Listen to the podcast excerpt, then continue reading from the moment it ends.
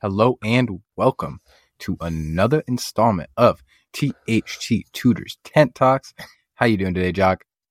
I'm doing well, brother. How are you? Man, I'm doing great. You know, we just out here filming, growing. I got a reset going on. So, you know, guys, just a reminder, Tent Talk is a weekly show where we share opinions and knowledge from our grows. If you enjoyed the podcast, make sure to leave a review. We would really appreciate it. In this episode, Jock's going to start us out with talking about his recent teardown of the unfortunate run. And then I'm going to get into a couple of changes I'm going to be making to my tent for next grow.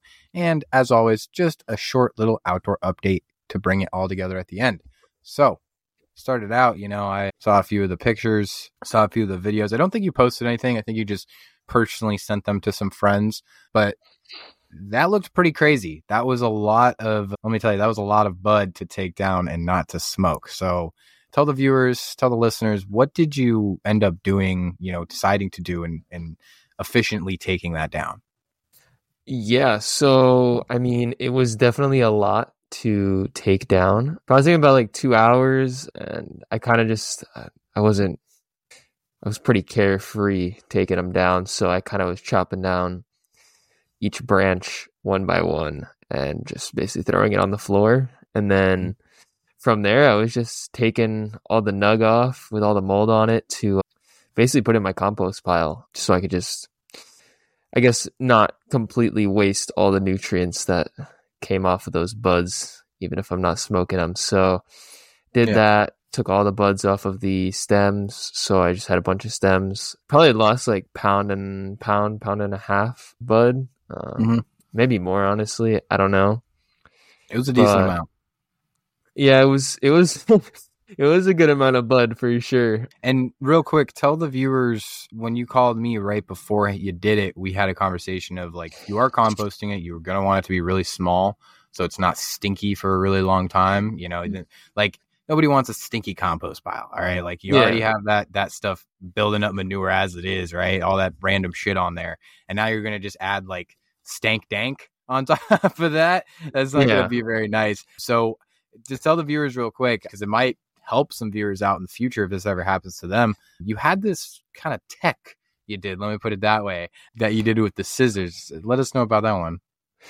Yeah. So instead of like actually like fully closing all the scissors, I was kind of just scraping the scissors down the stem and kind of just aggressively taking everything off the stem in kind of like one fluid motion, one foul swoop. Yeah, exactly, because I was trying to do it nicely and taking the buds off nice to begin with, and it was just extremely time consuming, so made it a lot more time efficient to just swoop it, like Noah said, just one solid motion, just straight through it, just to get the actual nugs to just come off and make everything small, like you said, just to make it easier. Did you ever run into sticky scissors? Because you were pretty late in flower, and I feel like you still have... But yeah, my scissors...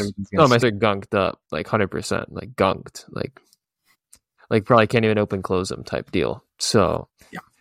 I mean, it was stinky too, you know, when those trikes start popping with the scissors rubbing against them, It was definitely loud, but, you know, it is what it is. So that was the end of that. Put it in my compost pile, called it a day. I just tried to focus on the clones.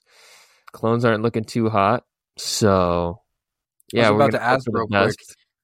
You have the Pride and Joy, the number 6. So you wanted to do basically next run. We were talking earlier. You wanted to do the same thing you did this run.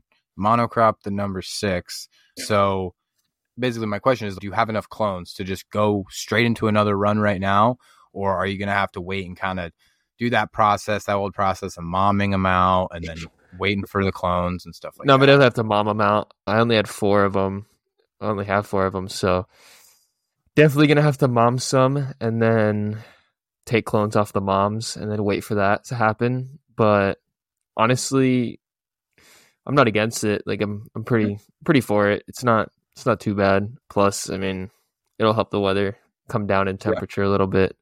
I was like, take the time right now during the summer and just let the environment do what it does, and so you're not working as hard when the winter comes or when the fall comes. I mean, exactly. That's kind of the plan here. So yeah, I'm basically setting everything up. I'm going to have to get everything cleaned and get everything set up just to like kind of shut it down for a little while and see what I decide to do next with this number 6. I'm not sure what I plan on doing yet, but this actually goes into what I was going to talk about a little bit later towards the end. But since I am resetting my grow, and since you just actually talked about this, you talked about cleaning.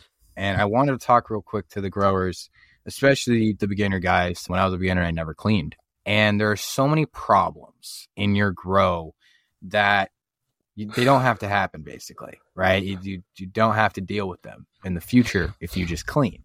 If you have my ginormous plants and then halfway through the grow, you got pests and you're spraying all this random stuff and you want to get, everything cleaned up and get all the dead bugs or whatever out of it.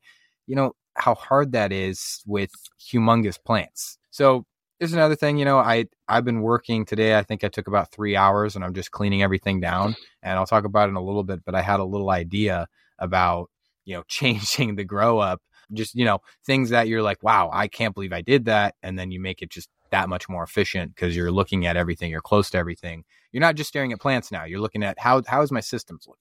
How is everything looking? It gives you a moment of peace as a grower. Some of us want super quick flips where we're, oh man, I'm going to get plants in this in 2 days and I'm going to, clean it all up and blah, blah. But it's like, I think personally, especially as home growers, it's easier to just say, hey, this next week, my goal is to just do a really, really deep cleaning, whether that's taking everything down, taking everything apart, getting the tent all cleaned up, literally taking the skeleton apart of the tent and cleaning all that stuff down, getting inside of the pipes. I mean, people don't think about this stuff, but if a tiny little bug wants to get inside of there and it's nice and wet and humid, man, that's a bad disaster waiting to happen. So what are your ideas, Jock? Yeah, like you said, I mean, cleaning it's not the funnest step, but it's definitely the best preventative step to take if you're trying to stay, sterile in your environment. So I'm definitely going to do a little bit of research on. I'm not even going to say sterile, man. Like if you're organic, guys, and you can keep your no-till bed and still, I'm not saying you got to bleach everything and sterilize everything. I'm saying sometimes cleanliness doesn't have to necessarily mean sterile. Like we can talk about just cleaning up all the soil that fell out of the pots. We can talk about cleaning up the walls, just wiping them down with something like ISO or, that's going to kill everything. But you could even do something like a cheaper household cleaner. You could do a cheaper soap type of product. This is the one Castile soap, I think, is what all these organic guys use for IPM. It's like you can use that to clean too, guys. You can just clean your walls off, get everything nice and clean. It's like, take that extra step. And I think your next grow, you're not going to have the problems even in organics. Yeah, I mean, I was speaking sterile more for my circumstance, since I had the mold. So like I definitely do want to sterilize everything. It's definitely not going to stay that way, that's for sure, because there's shit growing everywhere, there's bugs, but just for you too real quick, I want to just I'm forgetting the name of the actual company right now, but there is a company out there. You can just look them up, and they're basically like little gas things, and you leave them in your room for 12 hours and they kill all the spores, and they're super cheap. They're like $5 on Amazon, and you can grab them and you tear open the bag and you just leave it there for 12 hours and it kills everything. And that's not necessarily going to make everything clean, but especially if you're worried about mold or powdery mildew or something like that, that's just an extra step. 100%. So, I mean, that's basically what's going on in my grow. Let's get into your grow. I mean, we're speaking about cleaning my grow, like you said, and I think you posted some stuff on the Instagram stories about cleaning your grow and setting your grow up for the next run since you just finished yours. Yeah. So why don't you break down a little bit of how you cleaned your grow and I guess what you're doing differently this time from last time. Yeah, I mean, I simply took everything down. I didn't really plan on taking my fans down. I was going to run. Again, it's a similar product to the one I was just talking about. It just comes in a bottle instead of coming in a kind of a thing you set overnight. Us in tents, we can just kind of spray something on our fan, sterilize the area, make sure that all the bacteria and all the fungal growth, it's the spores and stuff are really low inside of that. But I wanted to take down my Drain tray is something I always recommend people to clean between every run, especially if you're running cocoa like me. You're gonna have a lot of cocoa. That cocoa is going to break down. That breakdown is going to look kind of gross, and it's going to cause some weird film if you just continue to let it grow and grow and grow. Then leaves are going to fall. It doesn't matter if you're in rock wool. It doesn't matter what you're in. You're going to have leaves fall. Those might clog up your drain. So just keeping those drain trays clean is going to be awesome. The smaller circulating fans, that is a huge change I'm making this next row, is I'm not using any of those 6-inch fans anymore. I'm moving them all to either the veg tent or under that tent into that tiny little cubby space that I have. I don't think I need them. We'll see if I'm right or I'm wrong.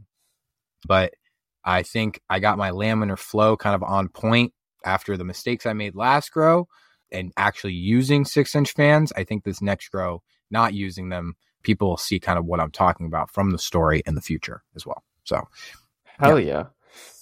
That's super interesting, especially because there's so many ways to utilize your fans. So I'm intrigued to see how you change up your airflow, your circulation for the indoor plants. But how are those outdoor plants doing? I know last time you said one of them was probably on the verge of getting eaten. So tell us a little bit about those outdoors. Yeah, I think I posted a video today about that one and just a little quick update on them. And 5 of them are going pretty nuts right now. They're doing really, really well. They're praying. They're looking nice. A couple little bites off of here and there of them. But other than that, they're really healthy. One of them has a wasp. That's kind of, I think it's kind of taking refuge to get water and stuff on it. But it's also defending it because, you know, they have kind of a symbiotic relationship. And then the other couple, there's one doing really well. I kind of have 2 rows, and on one row, there's only 3 alive, and one of them's going to die. Whereas the row of 5, all of them are doing really good. Again, I can't say is that genetic, is that soil. There's only one of the strains on the row that's doing well that is the strains that have been dying. For the people that are wondering, I've repeated it multiple times, but all the strains that are dying are the exact same strain from clone, the exact same clone. They're a GMO papaya cut that I grew seeds out of. It was one of the first seeds I popped when I moved to Michigan. They're not doing well outside. They don't like it, whether it's the soil, whether it's when I transplant them, whether it's the environment. They just don't like it. So they're kind of showing me that. But I mean, a lot of people know the Midwest is getting a good rainy season right now in July. I haven't had to water them at all. They're all doing really happy. And same with my garden, my home garden. I haven't had to water that in I don't know how long. I just got all the tomatoes. I got them like trellised up today, you know, staked up, trellised up. I don't have those like round trellises. So we just staked them up and kind of tied our own little makeshift trellis around them. But those, you know, same with my home garden outdoors. The Midwest is very, very nice to the people who plant here, I think, like just environmentally. So that's why I do always make that argument, especially with my cannabis that's dying. It's like, I'm not in Colorado, bro. Like, it's not because it's super dry and like, oh, that terrible Colorado silty sandy soil. No, it's like I'm out in the Midwest where soil's made to grow crops and the environment's built to handle them. So they're built to handle the environment. I don't know, vice versa. So yeah, I mean, it's super interesting seeing each strain and each phenotype and how environments are different, especially in the ones that you plant them in and what they get accustomed to and stuff like that. Definitely. Epigenetics, man. I mean, epigenetics plays a huge role, and that's why outdoor plants will always look like outdoor plants, and you can't necessarily make an indoor plant look like an outdoor plant. I'm not going to say that the plant knows that it's growing indoor, but the plant, like it just will. It gets used to the indoor temperatures and the indoor. It'll act differently. Yeah. It'll just act different. And that's for lack of a better term, that's epigenetics, man. That's just, if I have the same cultivar I have is going to do different in my environment than it did yours. All the viewers are going to see that with the number 11. And hopefully if we can get that number 6 out here, they're all going to see with the number 6. It's going to be totally different. And whether that's bud structure, whether that's smell, whether that's taste, whether that's the actual just full growth of the plant. Maybe it stretches more in my environment than it does yours. Who knows, man? 100%. Yeah, I definitely hope we can get some number 6 out there. That shit would be super cool. Hopefully we can keep these plants going. I mean, that's all I have for today, Noah. What about you, brother? Yes, sir. I mean, till next week, I got more updates coming. I think I'm battling right now whether I'm going to do a short I'm going to like kind of gung-ho it and go for a really short clone and just try to flower out. Or if I'm going to kind of, I want to do some Brix testing. I haven't really, I've used a refractometer a few times, but I've never really gotten fully into Brix testing and all that type of jazz. So I want to do that already from friends and from myself. I know that Athena does not test high with Brix. So I kind of want to see, I kind of know why that is. But in terms of genetic expression, I want to see what the difference is with my strains running a higher Brix fertigation plan, basically. Hell yeah. Well, I definitely look forward to seeing those differences in what you're going to be testing. But yeah, I mean, that about wraps it up. So, I mean, grower love to all that made it to this point. And thank you guys for listening to the weekly checkup of our grows. Make sure you guys go follow the Instagram at THT Tutors and leave a like on our most recent post. And remember, we have Tent Talks up every Sunday. So grower love. Appreciate you guys. Yeah. Grower love, guys. Yeah. Appreciate you. Peace out. All right. Peace, guys.